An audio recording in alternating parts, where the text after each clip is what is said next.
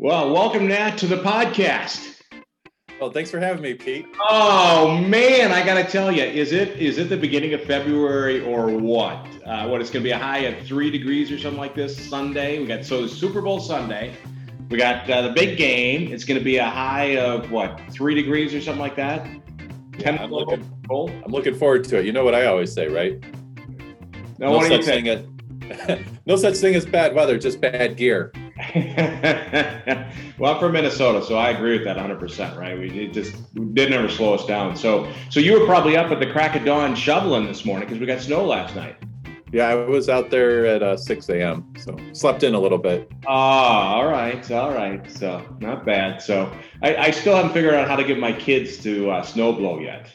Yeah, that's um, my 16 year old. He thinks snowblowing is cool because I just let him snowblow now. So he was like, Dad, Dad, can I do the snowblower? I'm like, oh, well, okay, if you're really careful. yeah, no, that's good. I, I never quite instilled that with my kids. So I, I made a mistake somewhere. So that's good. Yeah. yeah.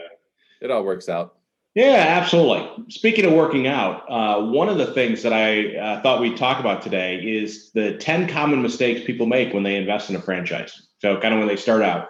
What do you think? Good topic for us to talk about today? Yeah, I think I probably could have written that book. yeah, I know. We we you learn the hard way, right? So from that standpoint. So when you think about back when you bought your Comfort Keepers franchise, right? Name one of the mistakes you made as a new franchisee. Um, you know, I think the one thing that comes to my mind, even though ironically, I I I was aware that I'm writing this big check, right, for a proven franchise system but I think one of my biggest things was kind of trying to reinvent the wheel or just, you know, testing or like trying to do things different ways when re- like realistically you're literally paying for a proven uh, sales and marketing system and a you know proven uh, product or service. So you don't have to reinvent the wheel which is kind of the the beautiful thing. So for me you know really just reinventing the wheel or kind of wasting my time doing some of that was yeah so not leveraging the resources. So like if they had a brochure you go create your own brochure opposed to using their brochure something like that? Yeah instead of like talking to people and generating sales you know screwing around generate you know figuring out a brochure and also you know you're paying for that whether it's you know three that those things can be like three to ten thousand dollars which is you know insane yeah. And it's like, well, they have a brochure that hundreds of locations use successfully. So I don't, you know, in hindsight, I wouldn't have, all I would do is just sales, sales, sales, talk to people, business yeah. development, yeah. and, and use the tools that are already there. Okay. Well, so let's talk about that, right? So I think uh, another mistake people make is they invest in a franchise, but they don't follow the system, right? Totally. So you get really smart people that they invest in franchises and they think they know better than the system. And bottom line is you're investing in it for a purpose. They've already figured out, you know, what the product or service is, who the customer is, where to find that customer, from the standpoint, the people to hire. Um, you know, I interviewed an executive. He invested in a window washing franchise, and he got going, and he he was terrible at it. The franchisor contacted him and said, "What are you doing?" You know, and he goes, "Hey, listen, I know business. I've run divisions of companies." And they said, "We understand you know business. Just follow the system, and you'll be successful." starts following the system and he's now like in the top 10% of the network. It's exactly great. It's really franchising is an implementation game. It's not really a invent, you know, invent or be creative. I try to cover that early, early with my candidates that, you know, come from corporate, you know, if it's important to them that, that their business is a creative outlet and, you know, they can come up with the logo and you know they want to be able to offer different products and services and and all that. I, you know i'll tell them point, point blank you know franchising might not be the best for you because franchising is really an implementation game all day long. Yeah and i think as long as you follow the system you can always make it better. I mean i think of my buddy that owns a salon suite concept right? He noticed that a lot of the people leasing the spaces were taking their towels home every night and washing them dry and folding and bringing them back and so he went out and bought a bunch of towels hired a towel masseuse and basically, you know, delivers the towels to him every day. And just as something extra, it's not part of the business model, but he made it better. Right. Yeah, totally. You know, I, I know another common mistake people make is that they're they really don't leverage the support from the franchisor or the other franchisees because you got that whole network of other franchisees. And I, I think of, for example, if your closing rate, you're going out there and doing estimates for something, and your closing rate is below the system's rates, you know, they don't go back to the franchisor and say, hey, listen, what do I got to do to increase it? What skills do I have to improve? Help me figure out how I improve my closing rates. It's crazy to me. Yeah, the nice thing about franchising is your interests really are aligned because they want you to sell more because they're going to make more royalties. So they, you know, they'll literally, you know, a lot of times do whatever they possibly can to help you be successful. But sometimes they don't know that you need help, right? Yeah, you got to raise your hand and stuff like that. And then you got that whole network of other franchisees that are out there. And you call your buddy that's a franchisee in a neighboring state and say, hey, what are you guys doing to deal with this? And really kind of leveraging that whole infrastructure of other franchisees. Yeah, I know you're not very competitive, Pete. So, like, if there happened to be like a uh, a group of uh, franchisees that kind of posted their numbers, I bet you wouldn't have to be number one, would you? Oh well, you know, I I, I will do anything I can help others, but I, I certainly want to be the very best for sure. So. Yeah, well, that's that's one thing I love about franchising too, is because you can kind of benchmark against other uh, locations, right? Everybody's pretty much has the same uh, territory, right? Um, based on you know whatever the demographics are, and so if you know you you can be chasing the number one guy, and hopefully you get there, right, as the new guy. Yeah, absolutely. I mean, you and the nice thing is you've got a lot of data, right, by comparison. So I, I, think that's pretty cool. You know, I think another mistake people make is they hire the wrong key employees. You know, and I think that's true of any type of business, but especially with the franchising. Uh, if you pick the wrong people, that can be very painful. I am totally guilty of that too. That, and kind of in tandem with that, I I'm guilty of cheaping out you know you're like oh you know like I, I, this is a new business so i need to kind of save my dollars right and so i'm going to hire the $36000 person instead of the $50000 person and then three $36000 people later you're like i should have just hired the damn $50000 person and i probably would have had twice the twice the revenues and a lot less heartache you know because it it takes so, so much time to onboard new people at, at the administrative level yeah, I think it's it's wise to spend extra time picking the right person uh, from that standpoint because it comes back in spades for you uh, when you pick the right person. Do you do any kind of um, personality assessment tests or anything else? Like that? Definitely, that's one little trick I've learned over the over the years, and it doesn't really matter which which one you do. Uh, I do one called CVI. I don't even remember what that stands for at this point, but it kind of has four quadrants, and it helps you understand if somebody's more like entrepreneurial or if they're more like kind of um, like more detail oriented, you know, kind of where their strengths are. Yeah. Because then as you're starting to hire, you know, two, three, four, five people, you know, what, you know, typically at the office level with senior care, you know, you have an, a small office team and then you have all the caregivers. But for the office team, I do the personality test because you want to make sure we're kind of complementing each other. Um, that way you don't drive each other quite as crazy. They talk a little bit about that in the book Traction, right? About having the right compatibility amongst your team. Yeah, I think that's the game game changer. A lot of the corporate guys I work with, I notice they're pretty good at team building and kind of like, I don't know if they naturally kind of um, figure that stuff out or they were taught it over the years at corporate, but it the team is everything. And there's also that concept of you know a lot of people are leaving corporate because they don't like it or you know they they're having a rough time they don't like the culture whatever whatever the reason. So with when you're starting your own franchise you actually have the opportunity to build something that you want to be a part of. And i don't think you can really underestimate that because you know all things being equal why not hire people that you really enjoy hanging out with and working together? Because um, at the end of the day it's your business right? So i think just building that team that you want you know that you can win with is just a lot of fun yeah, I agree. And I think the other key thing is you can hire the right people, but the another mistake people make when they invest in a franchise starting out is they don't lead that team. Yes. And and you have to be a leader. You have to lead your business or mind your business. Yeah, and people also get like stuck like doing all the day to day, and then they have a hard time delegating. Um, so I think kind of you know taking that step back and being a leader and working more um, on the business rather than always in the business is super super helpful too. Yeah so i think about like that whole idea of working on the business opposed to in the business. I, I think of a guy that essentially had gone and invested in a it was a junk removal franchise right? And he invested in this junk removal franchise and I called him after a month. I said, "What are you doing?" He goes, "Oh, I'm on the truck. I'm learning the business." I said, "I think that's awesome, right?" You know, from a standpoint. I call him after two months. I said, "What are you doing?" He goes, "I'm on the truck." And I said, What are you doing on the truck? You can pay somebody 12 bucks an hour to be on the truck. You need to be out there building the accounts, all that kind of stuff. So I certainly believe you got to really kind of focus on not getting caught up into doing whatever. I mean, I give everybody uh, a copy of the book E Myth Revisited because it has a great story about that gal that loved baking and she opened up a bakery and she ended up doing every job and about killing herself. Right. Yeah. The I mean, franchising is so good with the systems and the processes. You're able to train your employees to do the work. I think really your job is to spend you know time. Uh, but you know, I think of franchising as hyper local. So I think you know, spending time in the community, engaging the community, and building those you know the, you know uh, relationships because ultimately that's where you're going to win is building those relationships and business accounts, whether it's business to consumer business to business. Um, and it's that's a lot of fun, you know, being involved. A lot of the guys, you know, they were traveling 70, 80, 90% of the time.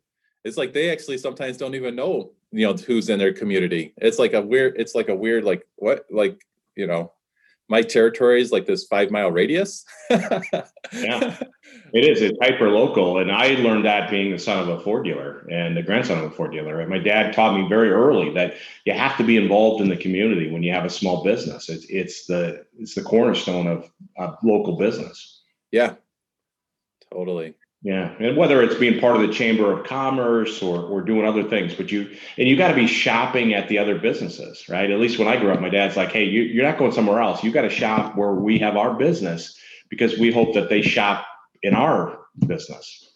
Yeah, hundred percent. It is like kind of that small shop small uh, type mentality, right? Yeah, I think a little bit about uh, another mistake people make is they don't mind their business. We talked about leadership, but also minding the business uh, this one couple, they invested in a franchise, right? They get the business going. They're open for three weeks. And what do they do? They go to Europe for a three week vacation and they leave their business to their employees and access to their checking account.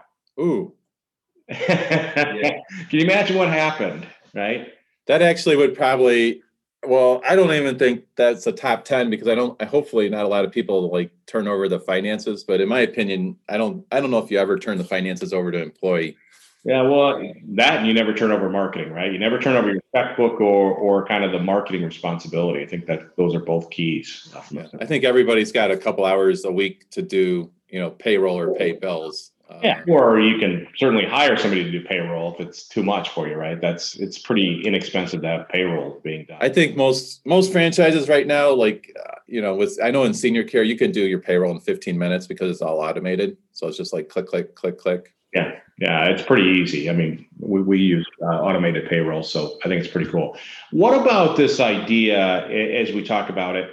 One of the mistakes, and I saw this when I was at Ford, like when guys would become a Ford dealer, that they just don't they don't have enough working capital. They start out with not a working enough working capital. Have you seen that a lot where people they just underestimate how much capital they need, and that can be real trouble. If you run out of capital, you're done. Yeah, uh, most people seem like they ultimately find the money, but I think a safe rule of thumb is it's going to take you twice as long and it's going to cost you twice as much as you think it's going to cost. Um, so if you stick with that rule of thumb, usually you know you'll definitely be in a little bit better position. I know you use you like to say kind of keep some powder dry, right? You kind of have that concept. Yeah. No, and I think that's right. I mean, you, is if you got extra capital, you just got you got flexibility, right? Once you get tight on capital, it, it's a pretty tough proposition. Right. Yeah. That you want to be properly capitalized and you know make sure that's why it's important you figure out what business is the right fit for you and and being properly capitalized in my opinion is probably one of the top three things for for selecting a business in the first place yeah absolutely you know and i think one of the other things that you see when people start out is they try to grow too fast and they add infrastructure think of trucks or locations or people before they need it right? So maybe I've got a junk rule franchise and I got one truck, but I'm not fully, it's not to capacity yet. And I go get a second truck. I've got that cost, but I don't have enough volume to put through that truck, right? So sometimes you can use your working capital uh, too fast from standpoint of building that growth before it's ready. I totally agree. I think um, that made me think of something that can be a game changer for people. It's and it's really to pay yourself first um, so you know, whatever you know, you're going to build your pro forma, but make sure you put in there, that, you know, what you're going to pay yourself and your family. Um, I know people, you know, that never prioritize, you know, their own income, and ironically, they end up just working for everybody else, and it's like a pass through. So, like you said, instead of you know, be careful not to add capacity or trucks or things until you really need it. And another way to kind of safeguard against that is if you are paying yourself a good amount um, or taking profit sharing out of the out of the business, even early on, it helps. It kind of helps force you to figure it out, basically, um, because then you know there's not a not a lot of extra money rolling around, and you have to get sales, you know, more sales in order to add capacity. Franchising, I love franchising because you know you get that um, corporate so often, and and plus with the um, your peer group, you know, you'll have different spreadsheets, and it's just like so numbers oriented. And so you know, okay, at this number of sales, you should have these this employee, this employee, and then as you're, you know, it has all these mile markers and benchmarks. And I just would, I think, you know, if you follow that to the T, you almost can't go wrong because it's you know proven time and time and time again. No, I think that's right. They put a system in place where you get to a certain amount of capacity that triggers ordering another truck or yeah. A person. But sometimes your ego gets in the way, right? You want that second truck. You want to be able to say, "Hey, I got two trucks," and and so sometimes you can be uh, a little bit too much uh, too soon. I, I do think that that is probably one of the top top ten. So you have to be careful. Yeah, absolutely. So again, you kind of talked about not reinventing the wheel, leveraging those resources. So I think that's another one where people they just they spend money where they don't need to spend money, whether it's uh, coming up with that brochure or, or, or, things like that. I mean, I think that's uh, that's a big deal. I have had a guy that bought a uh, CertaPro painters, and I have so much respect for him. You know, a lot of guys would go out and buy like the seventy thousand dollar truck, right, and put like you know the the wrapper on it, the and everything. He was I thought it was genius. He went and bought a um, it was like a Jeep Wrangler and it was like 10 years old and wrapped it up and it was like, you know, not even $5,000. And I'm like, that is, it's kind of like has this vintage vibe, right? It's, yeah. uh, but it's like, you know, talk about, cause all that, all that upfront overhead, you know, kind of, you know, it takes you that much longer to get to to break even and profitability. So I think being smart, squeezing the nickels. If you have a retail, like you know, you don't have to do like the you know the flagship you can you can go a little smaller go a little cheaper you know and then just really make sure you're taking care like jimmy john's you know jimmy john's is so crazy you go in there and they they're like constantly cleaning and wiping down like that's what i like you know small keep it tight keep it clean customers like it um, and you keep your overhead as low as possible. Yeah. So franchising can be a great mechanism to become an entrepreneur, right? You follow the systems and process procedures. The key thing though is leveraging that and not trying to reinvent the wheel and doing the things you need to do, which is lead the business, drive, pick the right people, leverage the marketing. And I think a little bit about marketing, right? So one of the things that I think people make a mistake is that they launch their business, but they don't spend enough money to properly launch it, or they don't spend the launch budget they need to do, right? They try to cheap it a little bit. I think that's one of the biggest mistakes because you need that momentum. And anything you can do to drive that momentum early is huge. Totally. The um, when you're hyper local business, a lot a lot of your business is driven by referrals. So early on, like it's important to get as many customers as you can because all those customers know other people. So you know it's like you have to really hustle hustle hustle because it's kind of like that compound effect. Like if you can just if you can accelerate at the beginning that then starts to accelerate you know down in your future because it's just a multiplier. Everybody knows somebody. They're telling people about your your business. Uh, you're getting reviews online and on and on and on. So it momentum. I love momentum. The big mo. The big mo. And you, you, I know you've created your own businesses. You've kind of come up with the ideas and launch businesses. Do you do you apply that when you're launching it? Do you kind of put a lot of extra powder? I mean, you literally drive it when you're starting out to get that momentum. Yeah, I think you can either build it um, slow and painfully, or you can build it fast and painfully. And I kind of prefer the fast and painful because then you get the profitability a lot faster. Yeah. Just get it over with. Rip the band-aid off. Yeah, just get going, right? So, excellent. Well, uh, good pedal to the metal. Yeah, pedal to the metal. Speaking of pedal to metal, I got to go snow blow. So, uh, okay. from, from my standpoint, I think uh, we've got some great stuff here today. So, thanks very much for sharing all your stories. All right. Well, have an awesome, awesome rest of the day. All right. Thanks for listening to the Hire Yourself podcast. For more resources, check out our website at hireyourself.com. And remember to subscribe to this podcast to receive each episode. Please leave us a rating, and we'd love to hear your feedback or suggestions for topics.